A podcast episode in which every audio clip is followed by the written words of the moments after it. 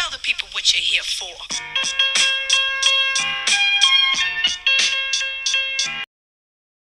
What's up, everybody? Welcome to the Russ and Kayla Niece Experience. This is your man Russ, And this is your girl, Kayla Niece. and together we are the Russ and Kayla Niece Experience with our EP Malik. What up, party people? What's going on, Malik? What's up, Malik? What up, guys? How are you? I'm good. How you? How are you, Russ? Doing good. Can't complain. That is good. That is good. What kind of weeks we've had? Russ, how was your week? My week was good. Um, I want to report to you guys that myself and my mom we are gonna get our stimulus check via direct deposit. Yo, the direct deposit stimulus check, it's the saga. The saga continues. It, it is. You know, I had to go on the website. Um, was irs.gov.org yes. and, uh, dot .gov, dot .gov, pardon me, dot .gov, and uh, I had to get this done. I was waiting, you know, like my my mom had me waiting at the post office. I mean, at the mailbox trying to get the check. It never came. I decided to go online, get the direct deposit route, and there we go. Finally got it. Well, finally gonna get it. Didn't get it yet though. Well, I'm glad that you took my advice from last week. Yes, I did. I did. Yep. I got I got involved with modern technology and I went online instead of waiting at the at the mailbox. Thank you on that, K. That's funny. Let me ask you this. Um, when you get your regular tax returns, right? Does it you get a check or you get a direct deposit? Well, usually I haven't. I got a, a, a refund before, and uh, when I did that, I had it done mailed to me. So that was the reason why I didn't get it. You know, that's why I didn't. You know, uh, get my direct deposit for the stimulus check. I believe. So that's interesting. I'm wondering why people choose. For a long time, I chose to have my check mailed to me because I didn't want the IRS having my bank information because I thought that they would be able to go in and snatch my stuff if they wanted to. Mm-hmm. But I'm always interested in finding out why people choose to have their checks mailed versus direct deposit because direct deposit is so much quicker. I think people like. I think like my mom. She likes the feel of that actual check. Like she wants. She wants the feel of it. So I think that's why you know older people might be like that. So, uh, but that that's my mom. That's my mom's sentiment and thinking on that and seeing uh the president's signature on that check. Okay, but that makes sense for your mom, But you're not older, Russ. How come you was waiting around for a check? Yeah. Yeah, I, I didn't realize I can, you know, I didn't realize about the direct deposit line, you know, that route. So when uh, you know, do the do the K talking to me about it, just going on the website, getting it done that way. So just trying to get stepped up to modern technology. Thank you. Welcome to the modern age, Russ. Yes. You, you too can get stuff direct deposited to you. hey, so look, here's another question. How you pay your bills? You still writing checks out and sending your bills out with checks? Or you doing it online?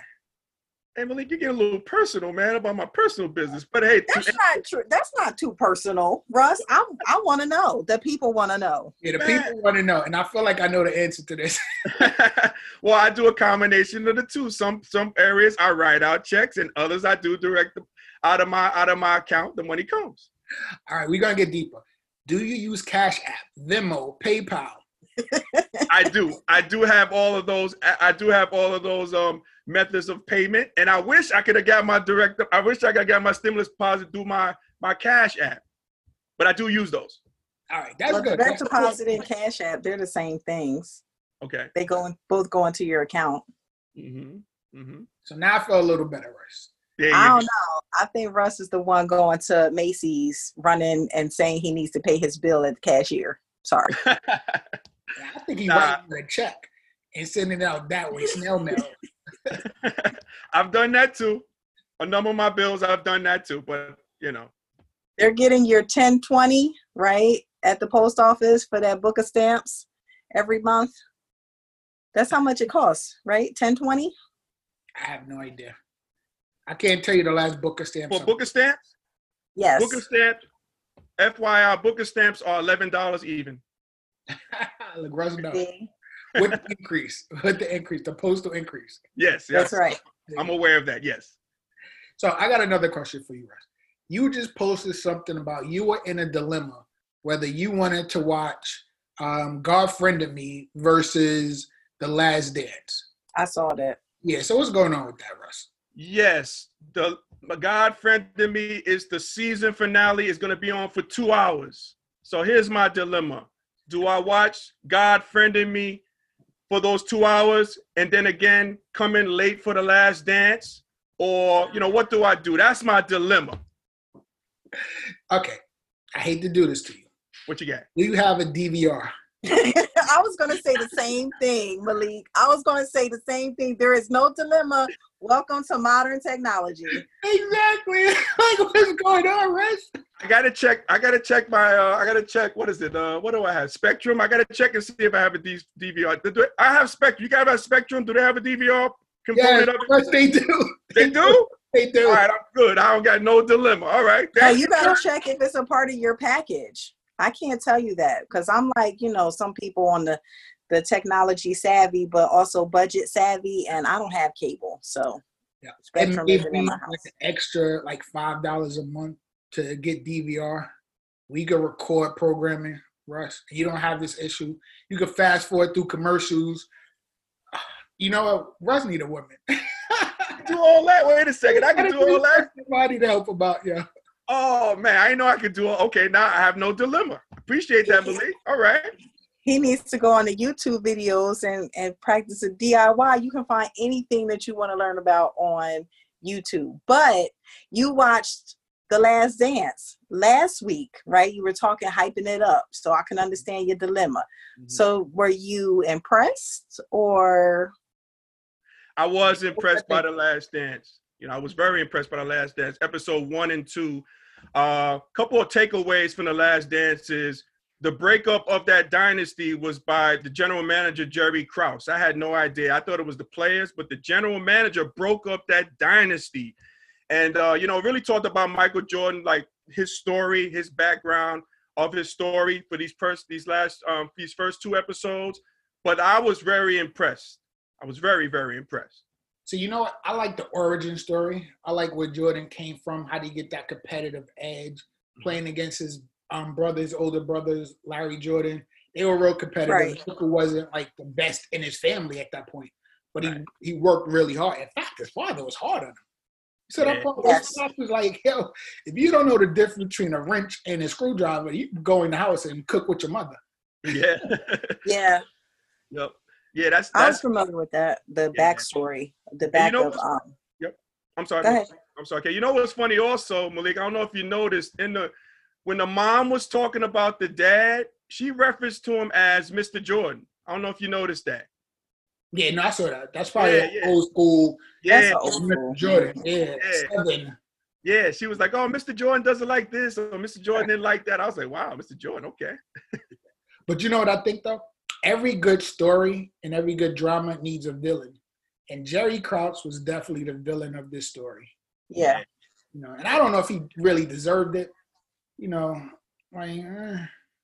Yeah, you- you know, he did a great job being the general manager. I mean, you can't knock his, you know, his hustle, what he was doing. He got Scottie Pippen in a trade. He drafted Horace Grant, you know, and uh, like you said, everybody deserve, you know, everybody's going to be a villain in the story. Yeah. Yeah. And you know, the sad part too, guys, is Jerry Krause is no longer with us. So dead man can't tell tales, I guess. He can't defend himself on this one. Yeah. Kate, did you watch it? I did not watch it. You're not watching. All right. Nope, I didn't. Russ didn't convince me enough, but we'll see. I, I just like the fact in general that it kind of brings a refresher. Like it was so long ago that people have kind of forgotten about all of the things that went on. Like I told you, I know about the Michael Jordan backstory. I've watched a couple of documentaries on him and even movies on his life story. And so I know his upbringing. But I, I equate that to um, kind of growing up back in the day you know and our parents really had high expectations for us and had expectations that we would be better and and grow because they were under such oppression and things of that nature so i just like the fact that they're going over his backstory and the fact that they're refreshing and teaching our young kids at the same time so even though i didn't watch it i don't know maybe You gotta I'll- watch it. Hopefully, you know you could DVR this, right? you know, I had two takeaways from it though. The first takeaway is um, it kind of really reminded me of like that slave master slave mentality. You know, you got this white dude who's controlling like these black guys' fate, right? So Jordan said something interesting. He was like, "Yo, as long as we keep winning the chip, we should get the advantage. We should get the opportunity to defend the chip, right?" But if you notice, he didn't have a good relationship with ownership and with management. Right. So I mean, they used to, and like this is documented. They talked about this. They used to tease the GM. They used to call him crumbs. So you got this short, middle-aged, overweight white dude Yep. in control of all these black athletes. You know, and white Mhm. athletes too, right? But the majority of the team was black athletes. They were getting all the fame and notoriety. Phil Jackson was you know, credited with creating a triangle offense, and his GM, this short little white dude, you know, wasn't getting any credit, and he was pissed. He was like, "All right, cool. Listen, you know, I could rebuild. I could do this again." Right. And history wasn't on his side. Yeah, and his ego got in the way as well. You know, he was just like saying, you know, hey, I can I constructed this, and you know, no one's giving me any praise. You know, they praising Michael Jordan, they praising Scottie Pippen, but you know, here I am. I'm Phil Jackson too. They praising Phil. Right, Phil as Right. well. You know, but that ego, his ego got in the way. I think of of him. You know, just having this dynasty dynasty continue to go on. So he just like dismantled it, and he's like the main guy responsible for that because you know, who's to say they probably could have won eight or nine championships, you know, and uh, that would have changed the franchise. That would have changed the you know, way we look at different teams, especially like the Lakers, because when Phil Jackson left, you know, he went to the Lakers and then he won three titles there. But if he would have stayed with the Bulls, they would have kept it intact. They might have won like nine, maybe eight or nine championships with the Chicago Bulls. So that could have been, you know, he kind of changed the face for two franchises. The other thing people don't really think about with this is before Michael came into the league, this was a big man league, right? Everybody was looking to draft that big man, right? Think, Right. you know, Patrick Ewing, Akeem Olajuwon, people like that. Sam Bowie, Bowie got drafted before Jordan because he was a big man. Yep. Right? Jordan came in and transformed this whole the way we think about building championships. Right. And that's the thing, that was one of the takeaways I got from this as well. Right. you know? Hey So- Kay, when you hey Kay, I got a question for you. So like, you know, I know you didn't watch the show, but like were you a Michael Jordan fan? Like when you saw him, like you did you like did you like anything about him? Did you think he was a good looking guy? I mean, how do how do how do women like watch, you know, like sports? Well, those are two different questions. So I'll Okay. answer number one. I was a Michael Jordan fan because I had grew up in a sports household, like I said before. So my parents watch sports, I watch sports, and I like even from Charles Webb to right to like you know different Larry Bird Chris to. Chris Webber. huh Chris Webber. Chris Webber to Larry Bird to you know Dennis Rodman. Like I watched them growing up. So when Michael Jordan came on the scene, he was not the big man or not a big name, and he came and just wiped everything out. He did amazing things, and so of course I liked him for that. But as far as being attracted and stuff, I don't think women watch sports like that. You either like sports or you don't like sports, or you know what's going on, and sometimes if you don't know what's going on, it's confusing. Let me ask you this. Do you or anybody you know own a pair of Jordans? Mm. Yes, I own Jordans and my daughter owns Jordans. Mm. And when my older daughter, she was living here, she wore Jordans as well. Because that's what, wait, that's twofold though. The crazy part about it is twofold. Not only did they wear them because they were popular in school, they wore them because they were trendy. So not always necessarily because they wore they bore the Michael Jordan name. It was just like you didn't want to go to school and get picked on, Yeah. right? Like Russ said about the sneakers that the guy had that the Yeah, other guy stole from him. Mm-hmm. They were the name brand sneakers. So of course you're buying them for that. Yeah, I guarantee you, there's a whole you know, generation of kids who have Jordans that have no idea about Jordan's legacy. Yeah. You know, so Yeah. that, that was a takeaway from this whole thing. Yeah, that's a good point, Malik, because I think the generation now of today, their hero is, you know, LeBron James. So, but like you said, this gives a better perspective of the man about the sneaker that you're wearing, his sneaker, the Jordan brand sneaker. I think at that point in time, it was more focused on Jordan. But I think now you have your Steph Curry, you have your LeBron James, you have different people coming out with different sneakers. So the popularity is dispersed a little bit more than during that particular season, which this documentary is about.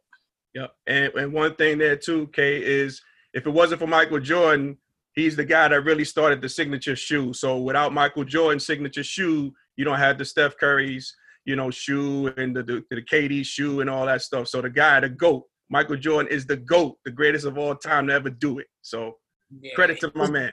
Yeah, Jordan is the template that everybody's following now. Yep. He is the template that everyone's following. And so ESPN has a couple ways that you can stream it if you don't have Spectrum or cable and figure out how you can watch it. So but you can DVR it as well. Okay. Okay, what you been up to? So I've been up to homeschooling. We are back to homeschooling. We were on spring break for a week, and now we're back, as most of the schools are, and we are just trying to prepare for different things. My daughter has an AP exam mm. coming up, and we are starting to weigh what is going to happen after school ends. And even though she's a junior, it's something that is going on in the nation because graduation is coming and a lot of graduations are now up in the air. Mm. So, okay, how does that work? Uh, like, she's obviously doing like online work, correct? Right. Okay, is she working in her room alone, or is she in a you know, open area? Are you helping her with stuff? Like, how's that working? So it's twofold. I say when you have younger children, you have to make them go sit down and when you have older children you have to make them get up. So it's a dilemma either way. And i know that i attend like a sister in progress a, a, virtual group on saturdays and a lot of the parents were talking about the same thing the moms. So what she does we have an office that i set up and that's one of the things i've been working on creating workspaces. I got three now three workspaces in my house. so everybody got their own individual workspace? Right. Because if I'm on a call and she's doing Spanish class, then we can't be together. Mm-hmm. What about you, Russ? Your daughters are getting ready to graduate and they're in school too. So how are they dealing with this? Yeah, my oldest daughter, who's a senior, she's going to graduate from high school this year, and uh, it's been kind of tough because you know her prom has been canceled. You know, graduation is delayed. Um, you know, they she just shared with me earlier how the senior class is taking a vote on how they want to have graduation ceremonies if they want to have it, like maybe the following year, what have you. So they just took a vote on that. So it's it's really stressful, a stressful time uh, for my daughter. You know, she's not really, you know, because of her not having a graduation just yet you know, she's not really excited about going to college right now because she feels like she has to close out this chapter in her high school career. So, uh, you know, it's been it's been tough, it's been stressful, but I've been keeping those open line of communications with my daughter on that because this is like a drastic time. So, yeah. So, how does she take care of her work? And your younger daughter, how are they addressing their work now? Are they online exclusively? Yes, uh-huh. Same way like how your daughter is. They're on online exclusively. So yeah, they've been doing that. My youngest daughter, who's a freshman in high school, so so yeah, they've been doing it online, and uh, they just came from break um two weeks ago. So they had their spring break. So now they're back in the swing of things now. So let me ask you. So my daughter's in college, so her online class is a little different. Like they're there, they post it, and she'll go and do the work, you know, at her own leisure, her own. How does that work in high school? Do they have to like join the group to be part of class, to be marked present during the class. They can do it at any time as long as the work is done. Uh, in terms of my my daughter, like my youngest daughter, they got to check in at a certain time. I think it's like 3:30. They have to make sure their work is in at a time during that time. So, and I think they're they're designated certain days of the week to check in with all their homework, so they don't have to visually be there that whole entire time online. That's that's how it is for my for my daughters. How about yourself, Kay? So for my daughter, it's different. My daughter has a similar college setup. So she has her work given out, let's just say at nine o'clock in the morning for one class, 1230 for another class, and it has to be turned in by the next day at that time. Some classes she has to attend, like Spanish. She can't just go in and do her lesson for Spanish. Her teacher wants them to have, I guess, a conference call once a week, and then they'll go over like different Spanish games, practicing, because they really need to practice the language in order to learn it. So she has that, and then science class, she can check in, do a Zoom call, and then check out. So I have to make her check in because at first she wasn't going to school. She said she dropped out. he virtually dropped out. virtually dropped out. That's funny. Hey, hey Kay, hey Kay. Um, as you know, during this pandemic, I've been studying Spanish, so Uncle Russ can help out your daughter if she needs it. Okay. Okay. She speaks Spanish. she speaks Spanish. She just resists it but I know that you know for your daughter it's going to be crazy because there are different ways that they're trying to do graduations virtually. And did y'all see the thing where some of the students are asking Obama to do like a general graduation speech and then they'll play that at the graduations? Yeah, I, I saw that, Kay, and I and I, I had conversation with my daughter about that. I said, hey, look, you know, would that be suffice for you if President Obama, maybe Michelle Obama, throw her in if they had the commencement ceremony? Would you be okay? So she co-signs on that. So that that would be a good thing that that can make that that can happen. Yeah, I don't know how that's gonna work. Like I'm in the graduation product space, so mm-hmm. I just know the conversations I'm having with different schools. And right now, depending on where you are and what region of the country you're in, um, like here in New York, schools are canceled for the year. Yeah. Right. Schools have do not know if they're going to be allowed back in the building, how kids are going to get their diplomas, whether there's going to be a need for cap and gowns or not. I know we're right now trying to find the yearbooks just to get them shipped out, whether we're going to ship them to the school, whether we're going to ship them to the individual students. So there's still a lot of back and forth about that. So how would a virtual graduation work? So we're, we're having those conversations as well. How would a virtual graduation work? Mm-hmm. You know? Yeah. So, I mean, this is uncharted territory. Nobody really knows what's happening. We haven't been here before. Yes. So, you know, this is scary times, man. So, for the audience, Malik, tell them, besides being the executive producer of our show, tell them what you do and your business. Well, okay. I ain't gonna get all of my business, but all in the business. I own, yeah, exactly. No, I want to come. We basically do grad products. So you know, we graduate from high school, we provide those cap and gowns, diploma cases, yearbooks, um, class rings, school apparel, the whole nine. So this pandemic has definitely affected my business. Fortunately, um, I'm not gonna say we were prepared, but we're not really caught. We're not vulnerable let me say that we're not vulnerable. Mm-hmm. But um, it's uh, like I said, it's uncharted territory. We yeah. we don't know what's going on. The schools definitely don't know what's going on. Yeah, you know. So yeah.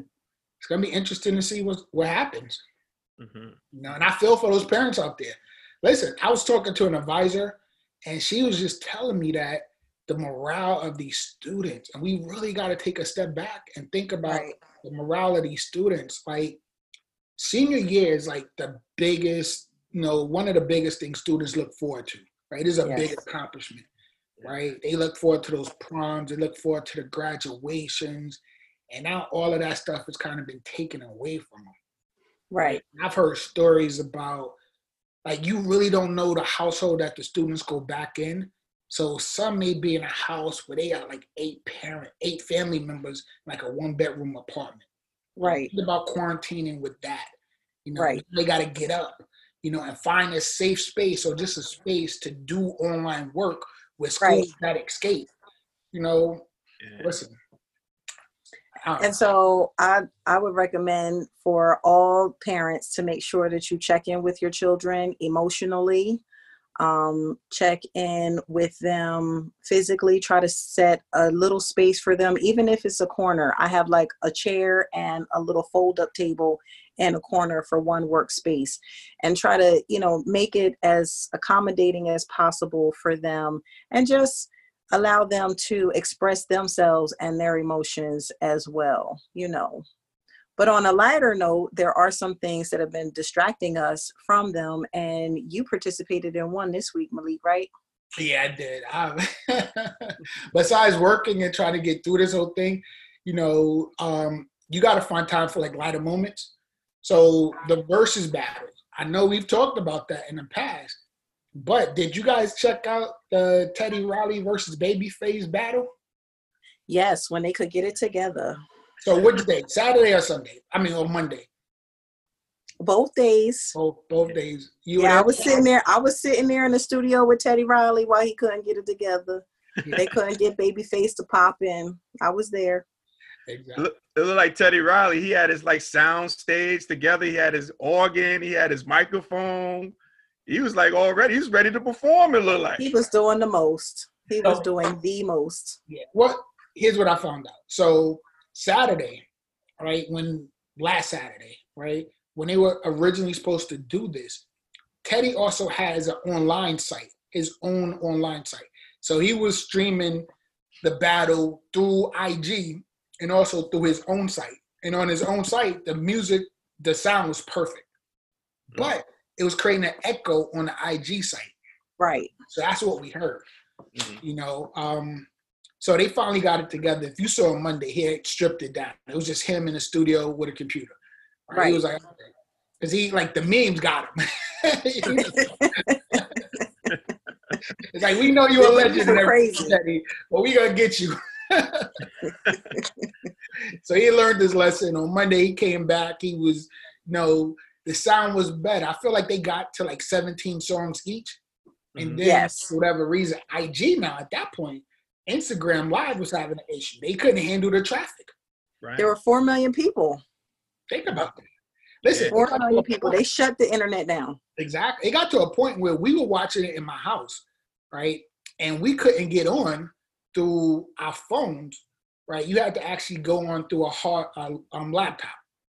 So Mhm. that was the only way you were going to access this, you know. But Right. okay, four million people later, you know. Listen, and we know now why they're legends. You know, Teddy and you know, Babyface are legends. Yeah. And you know what, guys? I want to ask you guys while you guys are here. Like, you know, they they played their songs, and like like one of these songs here, that song right here by SWV went up against Love Should Have Brought You Home. Who did you guys have winning that one in that particular song battle? Toni Braxton. Toni Braxton. Yeah. Yeah. Who you who you like on that one, Kay? I'm gonna say Toni Braxton.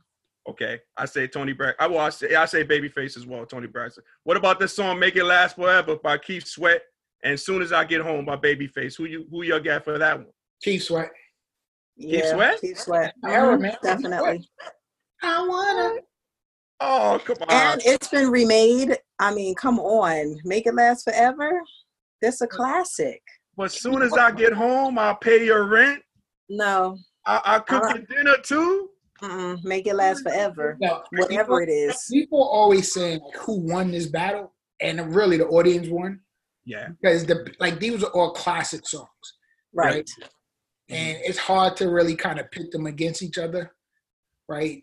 You know what happened? Um, this Friday, um, Jermaine Dupri and Dallas Austin did something similar.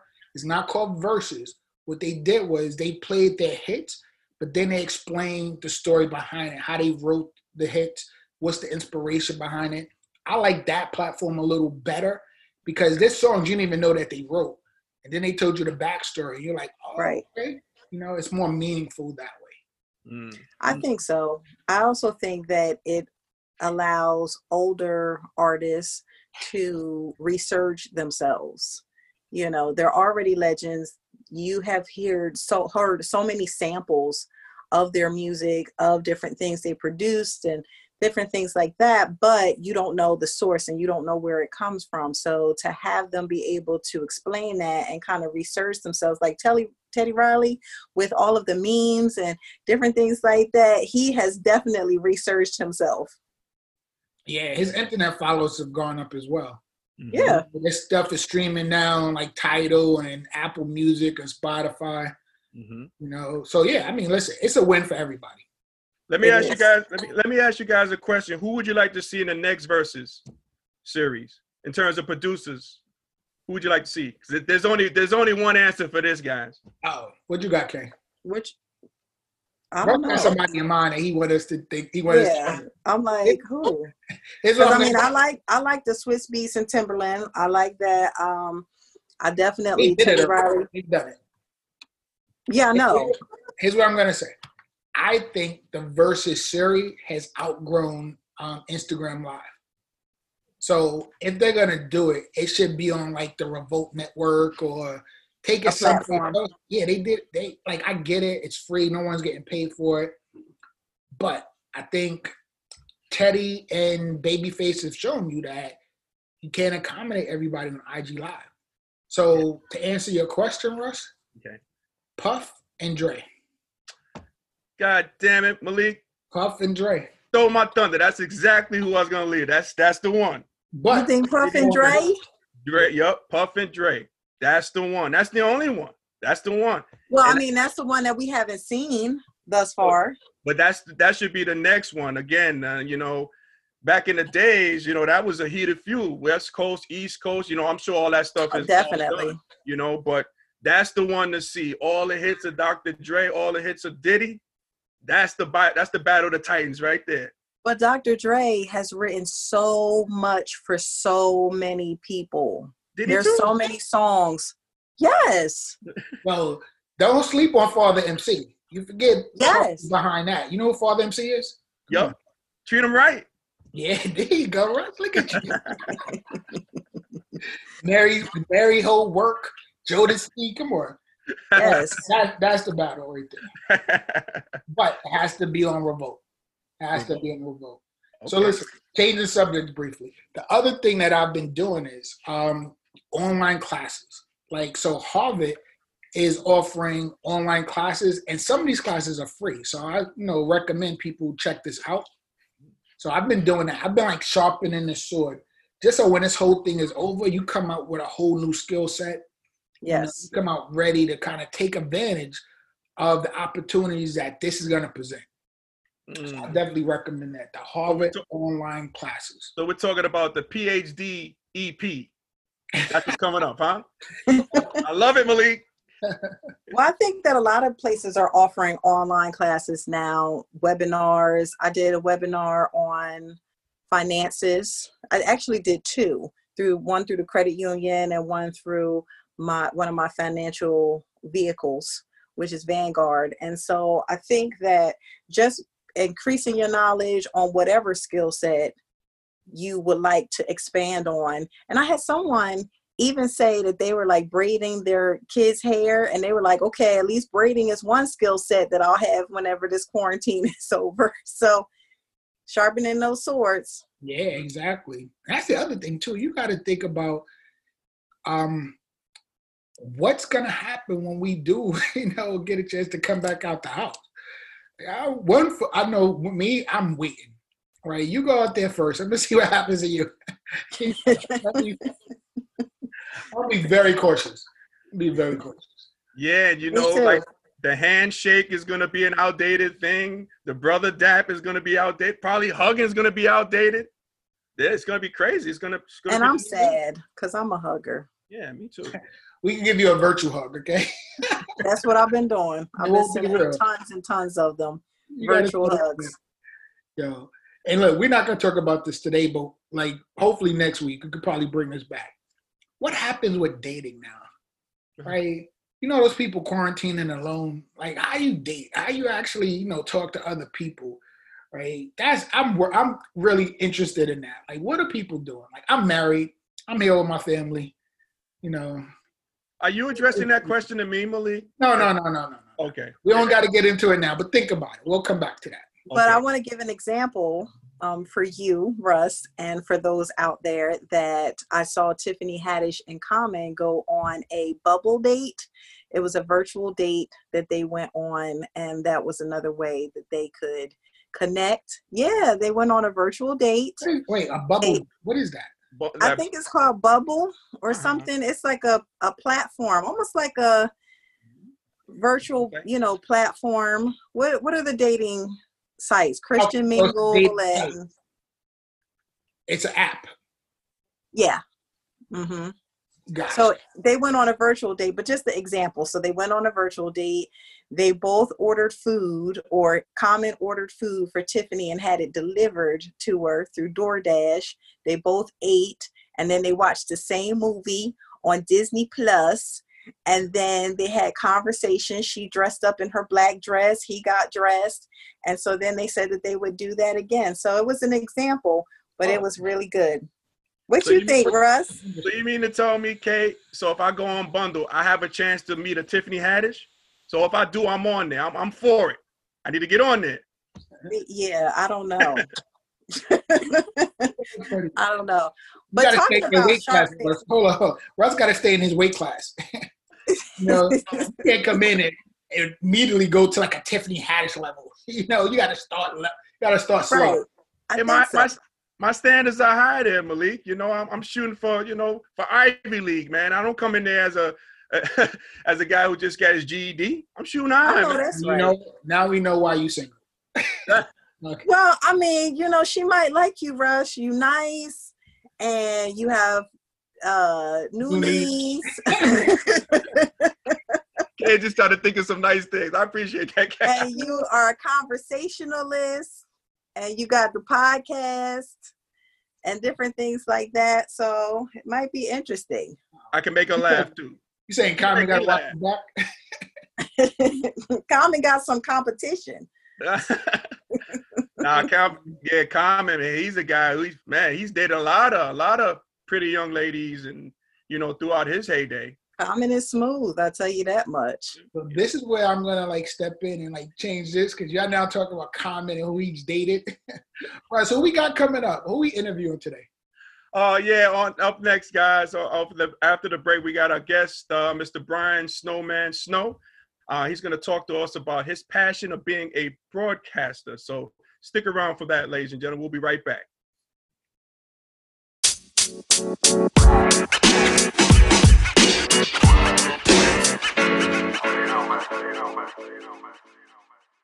Welcome back to the Russ and Kayla Nice Experience. Well, guys, today we have a special guest. This guest is a sportscaster for well over two decades. He's the host of Snowman in the Morning podcast. He's about to take over digital media. We're going to talk to him about that. So, ladies and gentlemen, please help me welcome Mr. Brian Snow, aka the Snowman, to the Russ. and- Yay! Thank you guys so much for having me. It's an absolute honor. Oh, a Hey, pleasure having Snowman, how you doing today? It's nice to meet you. Nice to meet. you. Nice to meet. Uh, nice to see all of you guys. Thanks for having me.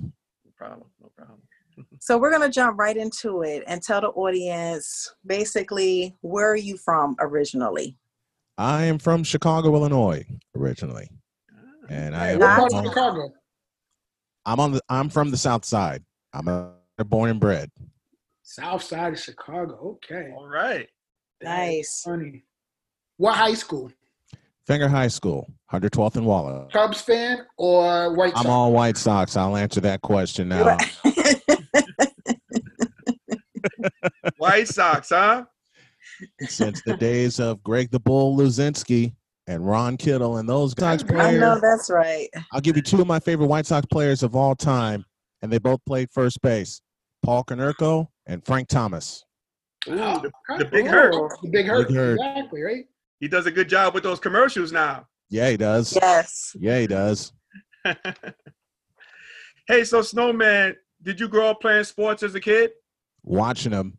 I tried playing a little bit, but I figure I do better in the booth and not on the field. But Mhm. the the first sport I ever loved was uh, baseball, and that's because my dad and my granddad got me into watching it, and those are the two. Re- they're the two reasons I'm a White Sox fan. To my heart. Oh, Okay. Oh, so you grew up in a sports household like myself. you get the idea. So, at what point did you decide you wanted to be the sports um caster? You wanted to be a broadcaster? You know something? It's a weird but funny story how that happened. Um, I was 10 years old. I was at home, and two games happened. The Bears were, and I had, and I know I'm dating myself here. I had a 13 inch black and white TV with a little hole in the side of it for the headphones. headphones. And a bunch of my friends came over and they wanted to talk about something different. I wanted to watch the football game, and they were playing this in the Silverdome. Stuck, I stuck the headset into the uh, television and acted like I was on the air. And I turned around, and my room was silent. And my friend, we got two choices: either listen to our in-house announcer or try to listen to the guys on TV. And they all looked at me and said, uh, "Yeah, we're listening to you because of what you're talking about." Gotcha. And So who was that sportscaster you grew up idolizing? Who did you want to be? Jim Durham, former uh, Bulls voice, Mhm. and Oh. Jim Durham and Johnny Kerr got me ready for Bulls basketball. Every time I listened to him, be it on the radio or um, on television, and at that time, simulcasting was big, and the Bulls were on Sports Vision. Yes. And the time I really got into it, um, their radio station was WMAQ, 670 AM, and I was glued to the radio and I was glued to the television. So if I could point to anybody that gave me the bug, although I'd meet quite a few later, it would be Jim Durham. Mm. So did you go to college to become a sportscaster? Uh, Well, I college, and this is one of the funniest stories ever. But it what it's what got me started. I was at Chicago State University in 1990, and um, a friend of mine had checked out a camera, and he and I asked him, "Can you attach a microphone to that camera?" Certainly. What do you have in mind?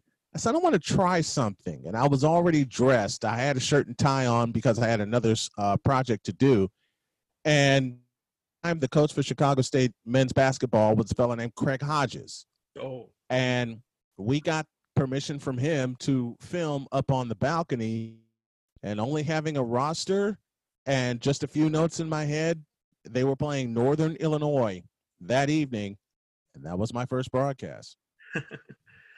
Hey, so Snowman, I, I know that you're you're celebrating a milestone here in terms of a sportscaster, right? So how, how long have you been a sportscaster in the business? Beginning in August, it will mark my 25th year in sportscasting.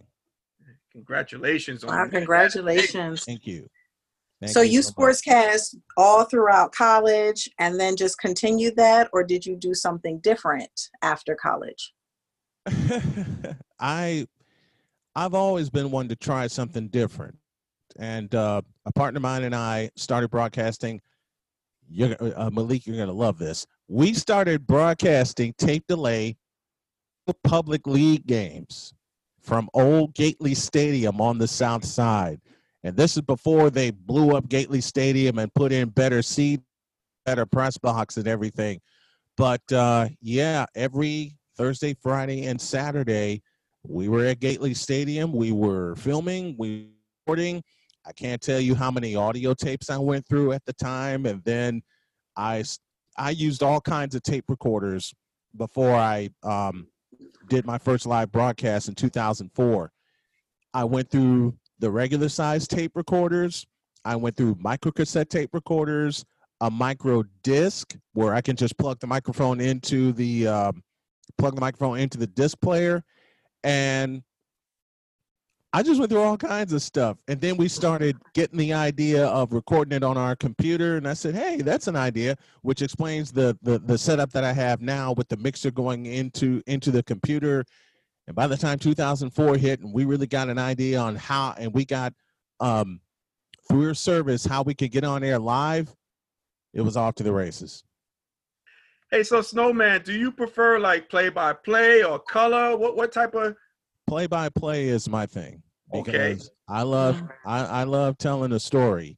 And um, when someone asked me that question before, they said, "Do you love doing play by play or color?" And my wife heard that question, and I answered, and I said, "Play by play," and she goes, "Yeah, because you don't know how to stop talking." And that was one of the first jokes she's she she's made. But she, my biggest supporter Gotcha. after we a- after we met and she jokes with me all the time but at the same time when it comes time to get down to business she locks in with me Mhm. Yeah. So Snowman, I'm gonna bring you back a little. You mentioned Chicago State, right? i did Um, my mother and my stepmother actually lived in Chicago for I want to say like 10 years, and Mhm. they both worked at Chicago State. My mother was Oh, my stepmother was actually the assistant director of the Gwendolyn Brooks Center at ah Chicago State, right right? Because you know Hakeem Hakeem Madhubuti was like the director. yes Mhm. Um, and here's another fun fact. Um, she was good friends with Kanye West's mother, Oh wow! who wow. also taught at Chicago State. Man. Right. You know, and my Small father ran the mentorship program there. He was Mhm. also in the um, enrollment program. there. Ah. Yes, Okay. at Chicago State.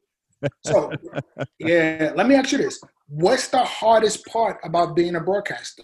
Is it the travel? Like, what is it? For the most part, I've been a one man gang and running my company. The hardest part for me was doing advertising sales Mm. Mm. Yeah.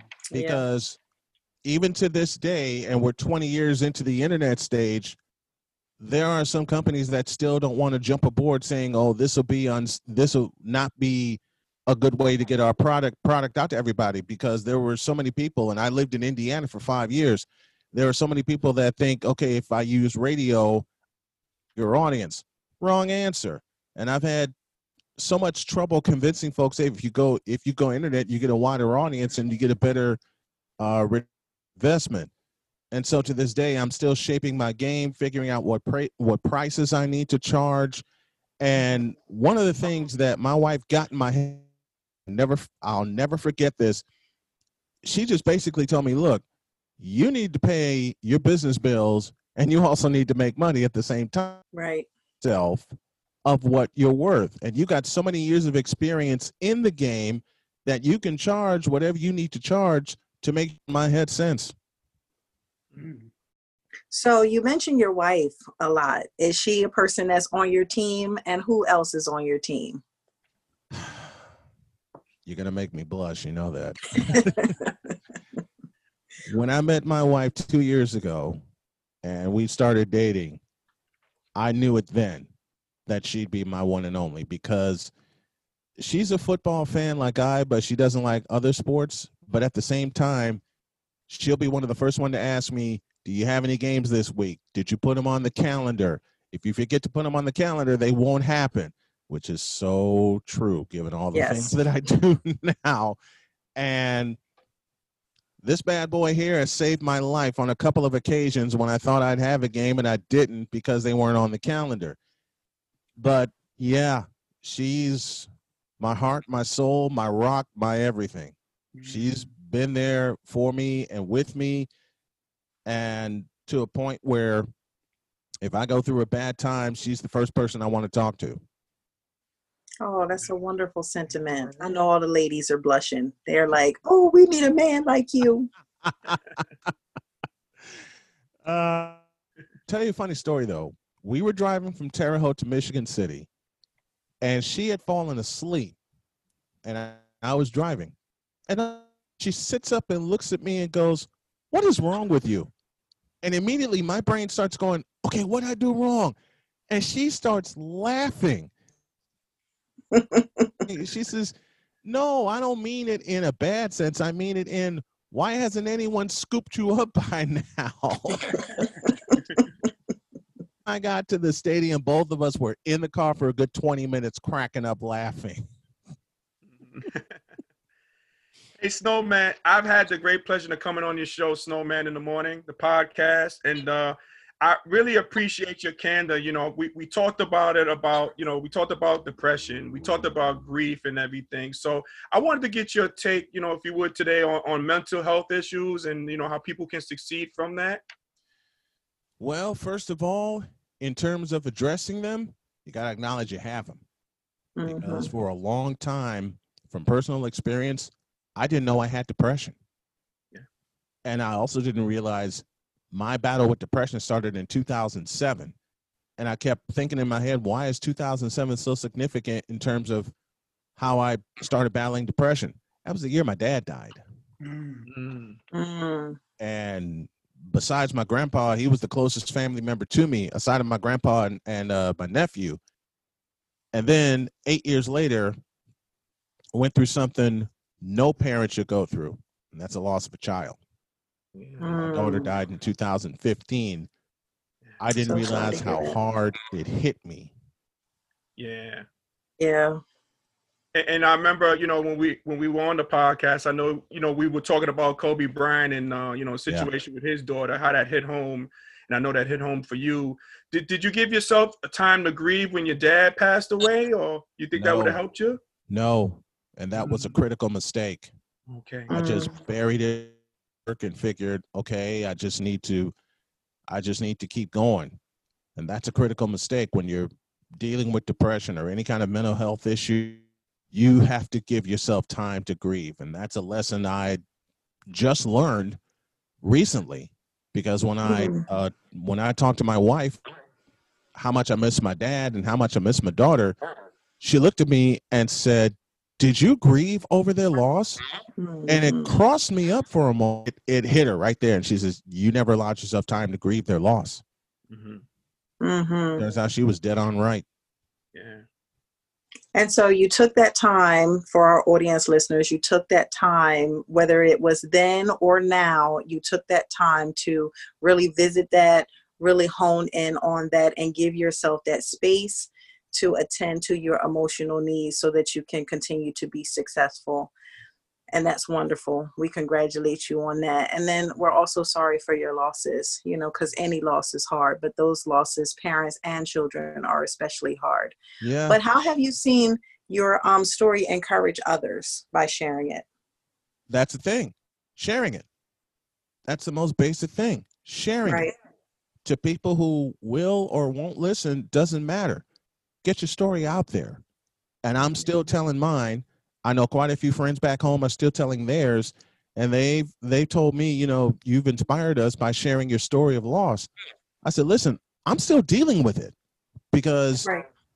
it's not a perfect there's not a perfect way to grieve and Yeah. lord knows i have i have had my days and um i still ha- i still have them i still have them to this day. I'm not perfect nor do i want to be perfect. I mean especially when it hits men it hits it, it hits very very hard. Any any kind of loss any kind of loss of family will hit anybody hard Mhm. okay?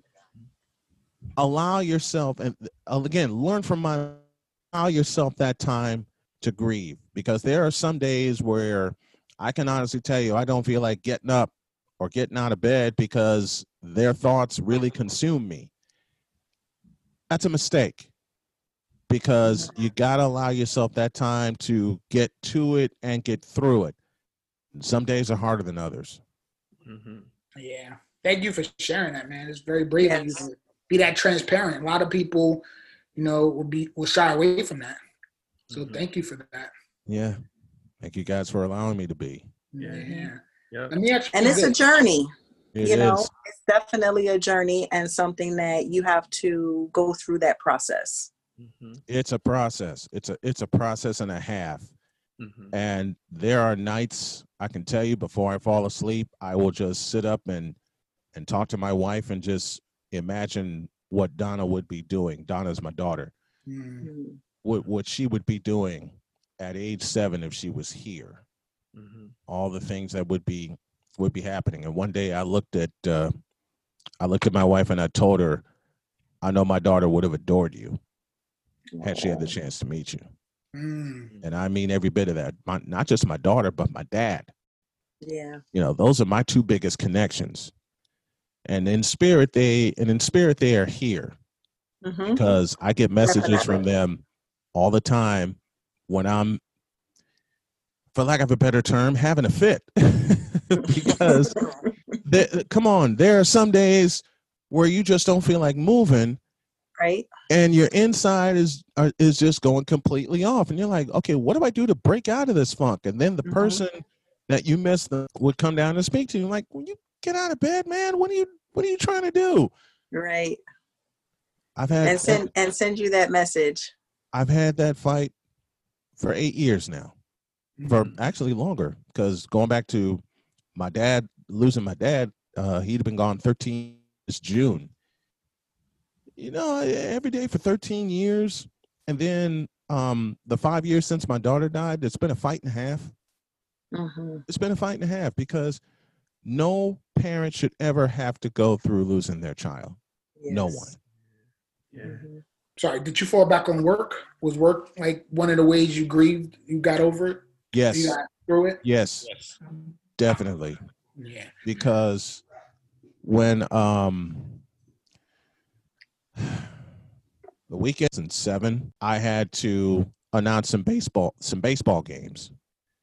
And for once I didn't want to, but uh one of my dearest friends pushed me and said, You need to be out on the diamond. You need to be in the booth. And the next thing I know, I had um, so many people coming over to me and offering a handshake and a hug and an encouraging word saying, We're here with you. Mhm. And I still keep up with a lot of those a lot of those kids today.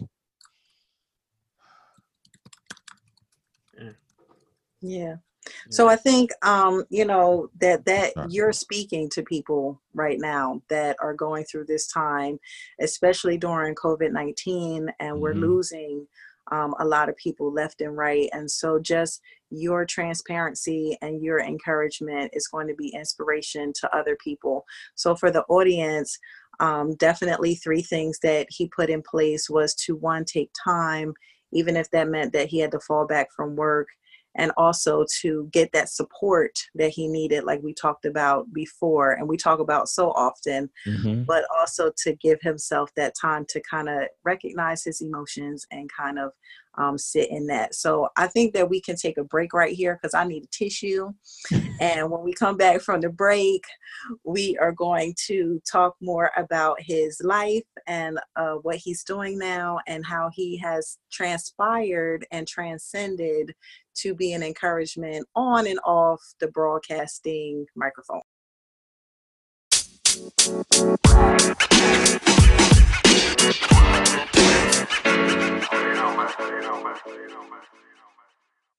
Welcome back to the Russ and Kayla Nice Experience. Malik, you had a question for Snowman? I do, I do. So, Snowman, where are you based out of? Are you still in Chicago? Uh, I am in North Carolina. Okay. Oh, I was interested to know that too. What part? What part I'm- there, Snowman? Um, Henderson, right down the way from Durham. Uh-oh. You know, so interesting about this, a small world. My wife's family is from Henderson, North Carolina. you know, we're done with you. That's seven degrees of separation. Yep. It's Wait, like, wait till they hear this. They're gonna be like, oh, Henderson.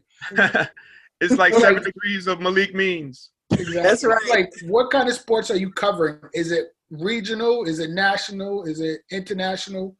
What's your focus? A little of both, a little of regional uh, and national. I do the national scene on my uh, sport, but when I do play by play, it's all regional. Oh, very nice. And what sports do you cover? Baseball, football, uh, basketball, done a lot of volleyball, and uh, I even did soccer once, and that was an experience. Oh, my mm-hmm. daughter plays soccer, so I'm a soccer mom. you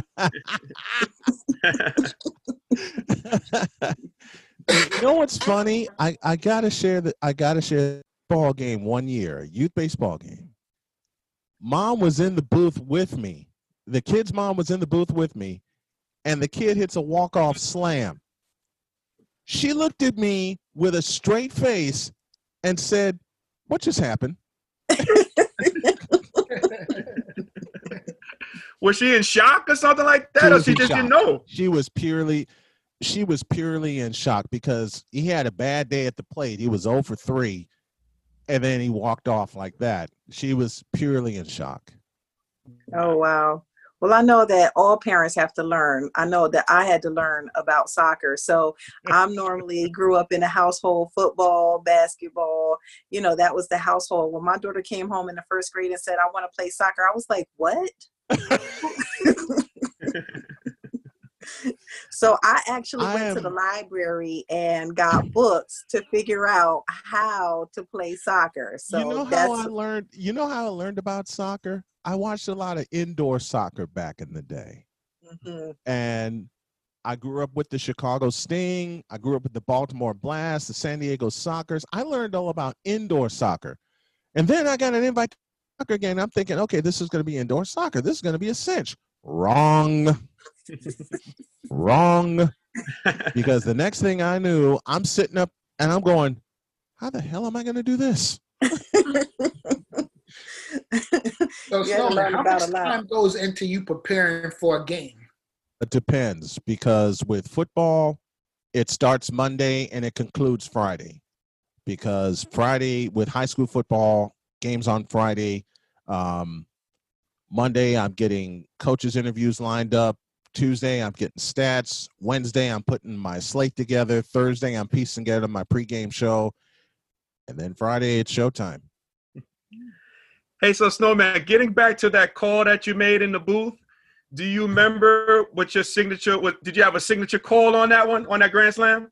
You got a catchphrase? I have a I have a couple of catchphrases, but for that walk off slam, mm-hmm. all I said was, "Do you believe it?" I Do you said, believe it? I actually said, "It's a goner," and do you believe it? And I just sat there watching him round the base. Teams waiting for him at home. The visiting team doesn't believe what happened because it actually was part of a seven-run ninth inning. And mom, like I said, mom's in the booth with me, and we're just all there in shock, going, "What?"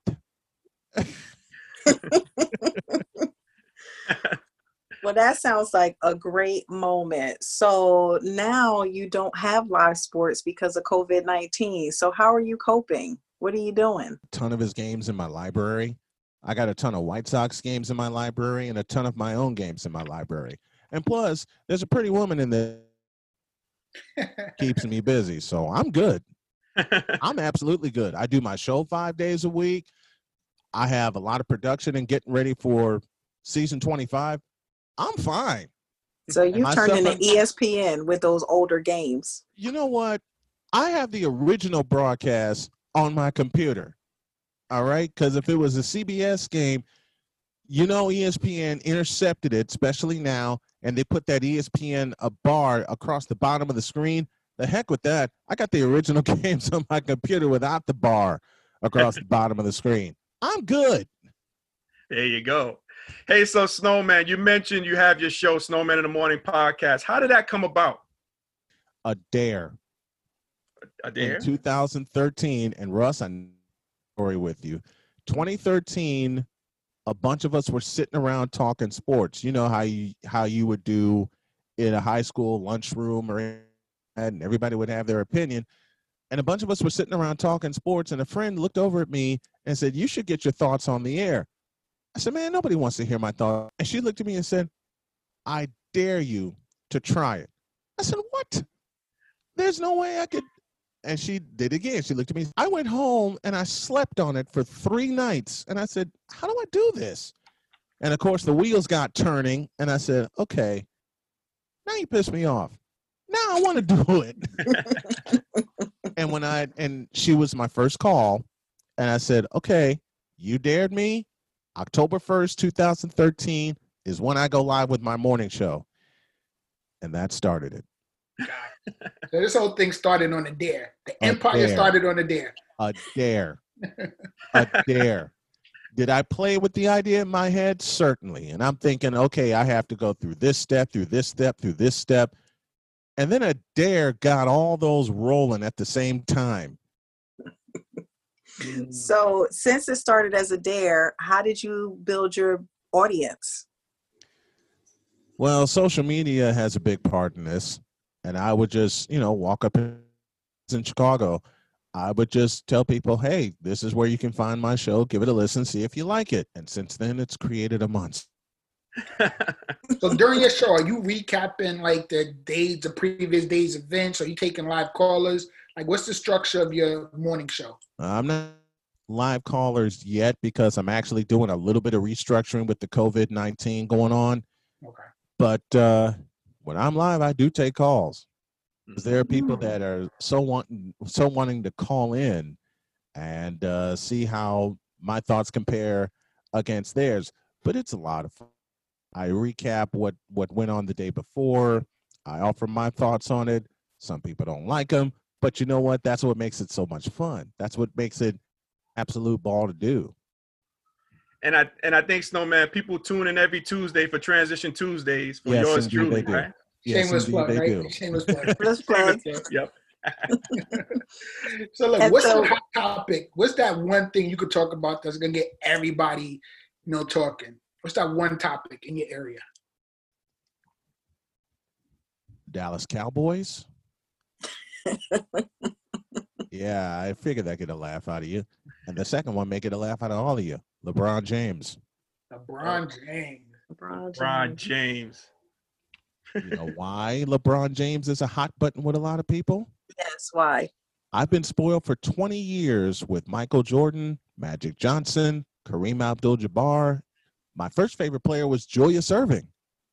And of course, the big debate now with the release of the first two episodes of The Last Dance, the Bronomaniacs come out of the woodwork saying, with all these memes and all these stats, and saying, see, LeBron's better than Jordan. Okay, I have two questions why hasn't LeBron won six titles? And why hasn't he beaten Stephen Curry three times? Mm. Mhm. Yeah, we had our own debate about the last dance. We Before I do. tell you what I think, and tell us what you think about the last dance. I don't have to look at the last.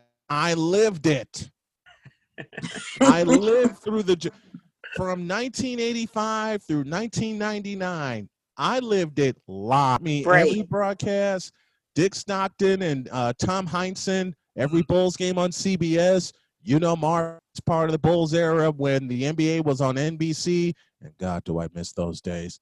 Yeah. I don't need to see a documentary. I live the doggone thing live. I second that, Snowman. I second that. I Hold on, a kid from Chicago, were you able to get Bulls tickets? Are you kidding? Are you kidding? If it wasn't a car or a bus pass, the hottest commodity in listen, three hot commodities in Chicago: a bus pass, deep dish pizza, and Bulls tickets. I say no more. Mhm. Hey, so Snowman, you never snuck in, man? The the, the uh, Chicago Stadium, like a lot of people have. I Never did that? actually like I have instead of an orange jumpsuit with CPD on it. I actually like my life, and if I were to try, Chica- even during the early part of the Jordan era, we're talking '85 through '88. If I even tried to sneak in, I was a dead duck because at the time I was a child. Right. I mean, try to sneak in to see Magic Johnson play Michael Jordan. You think so? I don't need to watch The Last Dance. Lived The Last Dance. I lived the Jordan era when John Starks tried to make a fool out of him for 54 points. That, of course, was 1993. yes. Been there, done that, got the T-shirt. All right. Do you was- really have the T-shirt? No, I don't have a T-shirt. but doggone it. The best, the the That best. dunk by Starks, though. That dunk right on Jordan's head. Him and Horace Grant. Yeah, here's the problem. Michael got even. You had, you had to rub that in, huh, Snowman? You know, You you know done we're too? Knicks fans over You, here. you're done tooting. I'm rubbing it in. John Starks was so hype after the dunk in game two, he got torched for points. Matter of fact, with that series, I'll never forget an opening line in the Chicago Sun Times after game three, where um, I think it was Lacy Banks who wrote the following, and I quote Imagine Michael Jordan having a game where he went three for 18 from the floor. Dot, dot, dot. Imagine the Bulls winning that same game by 20 points. Stop imagining. It happened. Mhm. So you've been able to see all of these players and interesting athletes. Yep. Who have you been able to interview, or who would you like to interview out of some of the interesting athletes, if you Do you could? really have to ask me that question? Yes, I love do. have- I'd love to have number 23 next to me for an hour, and even that wouldn't be enough.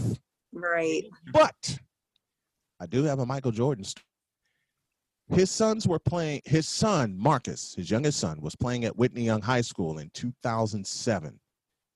Second game of the year, play, I'm doing a broadcast. My partner comes in, we set everything up, and we get ready to go. Get to halftime, and I'm thinking, okay, I'm going to have time to run over and speak to Kenner, who was the principal of Whitney Young. Yeah. then this six foot six inch smooth man with the bald head in front of me, his hand and shakes my hand because I was the public address announcer. And he says, he says, "Good job," and he walks off, and I nearly faint. I oh, that's up. amazing. I got up, straightened my tie. I went back to my I went back to the table, and Paul, my partner, looked at me and said, "You're not talking quarter, are you?" Nope. "Yeah, You're not. You're not washing that hand again, are you? Nope. I, I was about to say the same thing. You didn't wash that hand for a week. Nope. when you get a hand, when you get a handshake from the greatest to ever do it, you don't touch it. Hey Snowman, I, because I'm a Nick fan, I'm a I'm a one up you on my Michael Jordan story because I too have a Michael Jordan story. All right. Bring it. Bring so it. I did. Uh, my company did the the rings for the Jordan Classic. You know, that's the that All American um, yes. high school thing that they have there. Yes. So we were able to present the rings to the to, to the Jordan Classic at the banquet. So we see Michael Jordan beforehand. So I go in there for a normal handshake, and Yep. he gives me the the brother man dap. He shakes my hand. He brings me in closer and everything. He says, "Oh, you know, I'm so glad you're here. We love the rings and everything. And matter of fact, when we're done today, we got some pair of Jordans for you. Nice. Gave us some Jordans. Nice. Hmm. Very nice. So we're talking about all of this interesting career and the longevity of your journey. So in learning from the best and being able to stand next to and interact with the best in the sports arena, what are some things that you've learned from your career to become the best in what you do? Be persistent. Be consistent. Be yourself.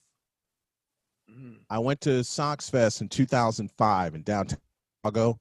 One of my other favorite announcers is John Rooney. He's he's now the voice of the St. Louis Cardinals, but he was the voice of the White Sox at the time. My friend Barry says, "I have a surprise for you this weekend." I said, "It better be good and it better involve food." He said, "Oh, trust me, you'll like it." Drove down to Sox Fest, and we went into this ballroom, and I'm going, "Why are we in here?" And then I hear John Rooney's voice, and I'm going, Are you kidding me?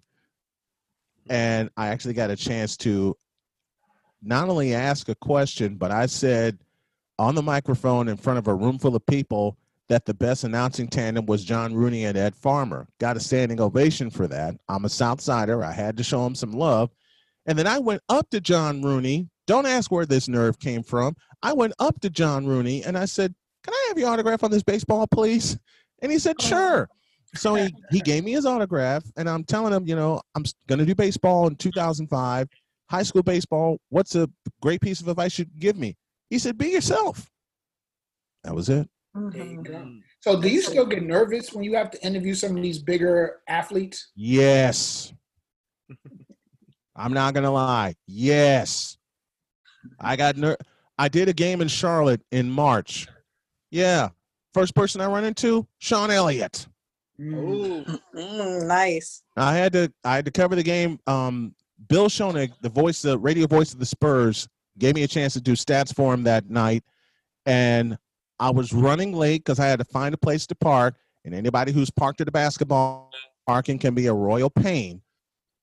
I rushed into the arena. I get to where I need to go. They're showing me where I need to go, and they show me where the radio, where radio. Yeah, there's a six foot eight inch guy, Sean Elliott, who I watched play in Arizona back in the day. And of course, I had to fanboy out and get a pic. I had to get a picture with Sean Elliott. So Let me ask you this: um, Sports is a lot of people's escape, right? yes, What's your escape? Because you're in sports. What do you do for fun outside of your profession?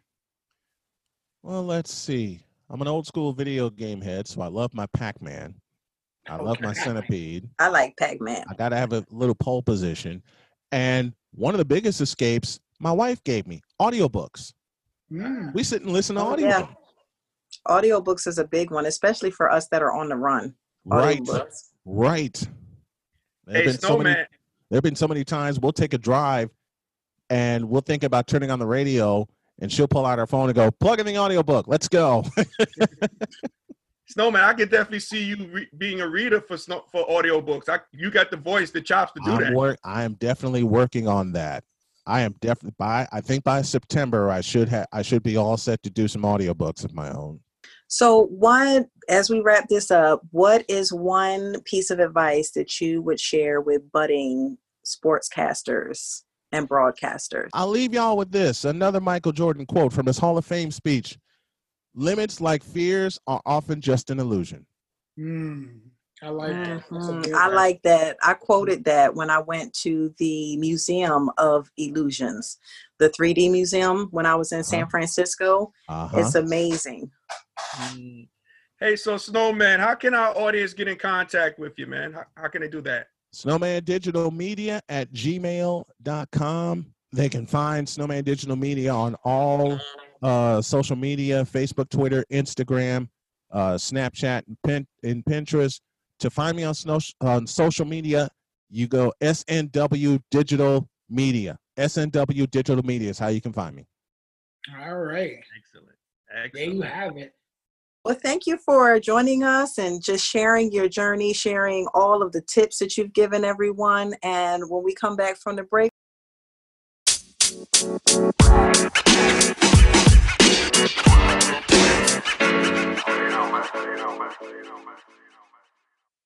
Welcome back to the Russ and Kayla Niece Experience. Man K, the snowman, great interview about him living out his passion. yeah, I learned a lot. I learned a lot about, you know, broadcasting and just the journey to get there and, and how he got there. So that was really, really interesting. And how long has he been doing this? Uh, it's been over two decades that he's been a broadcaster. Wow. So that means that he's had longevity as well. So I know that you normally do your GPSs and people want to get into a career, but there's a journey going there and there's also longevity with it. Give them some GPSs so that they can achieve both, Russ. Absolutely. So when you're, you know, making those steps, when you're trying to live out your passions, two GPSs I have today is GPS number one is be positive, stay positive in your journey. You know, when you're going through this particular journey, whatever journey you might be going through, there's going to always be negative voices out there saying you can't do it. It's going to be your job to drown out those negative voices by being positive and by staying positive in your journey. So that's the first GPS. Second GPS when you're when you're taking those steps, when you're trying to live out your passion is enjoy the process. You know, your process probably is going to be a little bumpy here and there, but you just have to make sure you enjoy the fact that number one, it took guts for you to do it, it took courage for you to do it, and dedication, especially when you're trying to live out your passion. So take the time to enjoy the process. Hey, so Kay, you know, I know you do your motivational tips every week. I'm looking forward to listening to yours this week. What you got? Well, before I do my motivational tip, tell them where they can find your GPSs so that they can go and explore a little bit more, and then I'll hit them with some motivation so they can get it started. Hey, Kay, that's why we that's why we work. That's why you and I are in sync there. I appreciate that, Kay. yes, you can find my GPSs just like the ones I gave out, and many more in my book Transition Game Plan, in which you can order that on Amazon or Amazon.com, or you can always go to my uh, you can always email me at rwilltransitions at gmail.com to get your copy today. Good. And so I'll give them a little bit of motivation so that they can get on this journey. I remember watching cross country runners, and the cross country runners, they do not focus on the actual race. They focus on the endurance that it's going to take them to finish. So, like you said, Russ, it is a journey, but it is a journey of diligence, it is a journey of endurance, and it is a journey that you will be able to look back and say, I made it across the finish line when you finish. So do not try to rush. Maybe like the tortoise and the hare, take your time, enjoy your process, but always, always continue, even when you don't feel like it, even when you feel like giving up, because it is a journey and you will come out on the other side. So take the journey, but also be in the journey with endurance and discipline. And so you can find my motivational minutes, some more of this, and some more examples of being in the journey as I follow my journey on Mapped It Out on all social media platforms. Where can they find you when we're not here, Russ? Uh, yeah, you can always follow me on Instagram at R Will Transitions with an S, or you can friend me on Facebook at Russ Williams. And again, you can order the book Transition Game Plan on Amazon.com, or you can shoot me an email at rworldtransitions at gmail.com. You can do that to get the book. Again, how can they reach out to you? Okay, um, they want to contact you? So you can find me on all social media outlets at Mapped It Out, M A P P E D I T O U T. And then you can also go to my new website, Motidor, M O T I D O R dot com, because we are doing consultations and you can set up a 15 minute free consultation to see how we can help you on your journey organize your life, or even create a schedule for your homeschooling slash working from home. And if we are not at the places that we are when we're not here, where are we, Russ? We're right here on this podcast. And how can they get in touch with us through the podcast? Yeah, and when you come on the podcast again, you can always share with share. Um, share. You can always like.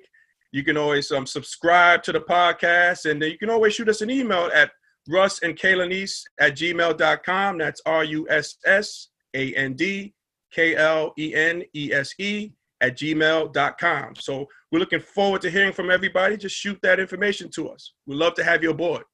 And we're also on iTunes, Google Play, and Spotify. So make sure that you hit that subscribe button and you join us every week so that you can continue on your journey. So take us out, Russ will do. On behalf of Kayla Neese, our EP extraordinaire Malik Means, and myself, Russ, we thank you for listening to the Russ and Kayla Neese experience, and we'll talk to you next week. Take care. You